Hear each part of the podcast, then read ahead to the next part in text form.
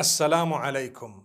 The body you and I have was actually entrusted to us by the Almighty who made us. So it doesn't belong to us, and that's why when someone passes on, we usually say, Inna lillahi wa inna ilayhi raji'un, which means we all belong to Allah and we're all ultimately going to return to Allah. So when Allah gave me the body, it's only to use for a few years that I'm on earth. After that, it will decompose into the soil in the case of the vast majority. منها خلقناكم وفيها نعيدكم ومنها نخرجكم تارة أخرى In Surah Taha, Allah says, We have created you from the soil or the dust and we will return you into the earth and we will resurrect you from it thereafter. So, meaning once again. Now, once we understand and realize that the body is entrusted to us by the supreme deity who it belongs to and he wants it back, we will then realize that we're not allowed to do with it whatever we want to do, but we will only be allowed to do what he allows us to do, what he has permitted. So, for example, when it comes to piercing, you cannot just pierce anywhere and everywhere thinking it's my body.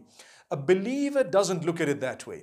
A believer says, This belongs to the Almighty. I'm not going to cause any harm to it. I'm not going to damage it to the best of my ability. And for this reason, Allah says,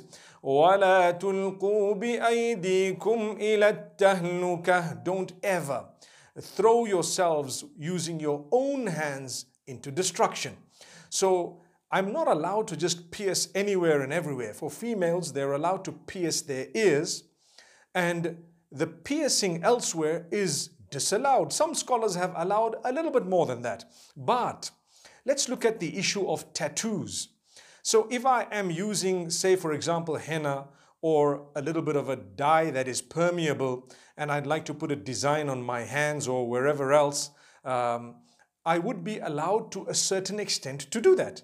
But if it is permanent, then we as believers look at it by saying, who gave me the right to make a permanent change to this body of mine that the Almighty has entrusted me with. If I find it in the teachings of the Messenger, peace be upon him, I would do it. If I don't, I will abstain from it because when I give it back to Allah Almighty, I want it to be in the best possible shape I could have kept it. And you will earn a reward for that. I will earn a reward too. So we should not be doing permanent tattoos. In fact, the vast majority of scholars say that it is prohibited. Now, when it comes to someone who already has done it, or sometimes you were not practicing much, or you weren't a Muslim at a certain stage and you did a permanent tattoo, what happens? Or you did it and now you're regretting it. Now, it's not so easy to remove it because sometimes it is more damaging to remove it than to just leave it. You know, you made the mistake and it was there once. If I'm going to try and rectify it, I might damage my body even more, in which case you don't try and rectify it, you leave it as it is and you seek the forgiveness of Allah and He will forgive you. There are many people I know of, even my personal friends, some of them have had these tattoos before they accepted Islam. When they reverted, it was impossible to remove it or extremely difficult painful, or it was going to be more damaging. So they didn't do it. In some cases, I told them, don't do it because then you're defeating the purpose. You're trying to cure something with something even worse. So, for that reason, you will find a lot of people with tattoos, not because they're defying Allah. They did it when they were either ignorant or non Muslim or they were not practicing so much, and now they won't be able to remove that tattoo. So don't judge people when you see people with tattoos. I know there are a few scholars who actually have a few tattoos that are quite embarrassing to them according to what they've told me. And then, uh, subhanAllah, because they know the ruling, and this is the ruling actually that you don't have to remove it if you cannot remove it, or it is difficult or harmful or painful, etc., you don't. So, uh, if it is easily removable, then Bismillah. I received an email today actually from someone telling me I've been trying the laser treatment and uh, this is to remove the tattoos that I have, but it's still leaving marks.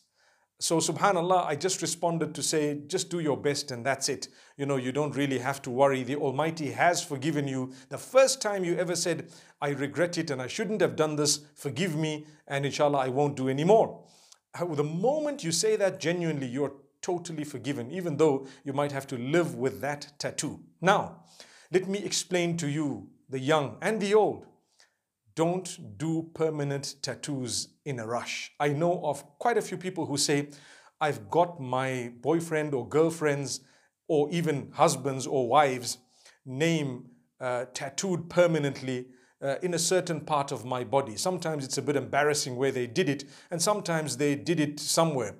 Uh, and now we've broken up, or we're divorced, or he's passed away. What do I do? Subhanallah, you didn't think, did you? Or people regret, I did a tattoo and now I don't know what to do. Big regret, big regret. So if you really want, do something that's not permanent. You know, uh, maybe you can have a temporary tattoo. Maybe you can have one made with henna. Uh, maybe you can have uh, something that is removable so that you won't regret it.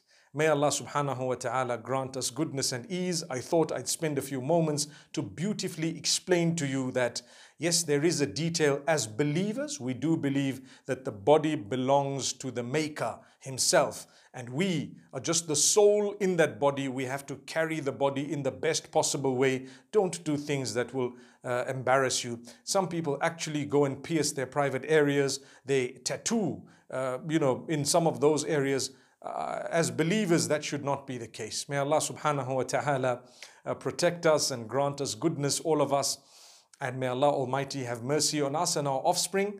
And remember, uh, try your best to be the cleanest possible person. One thing that I learned, and I'll end on this note, is if you have used some of these tattoos, the permanent ones and so on, you cannot even donate blood.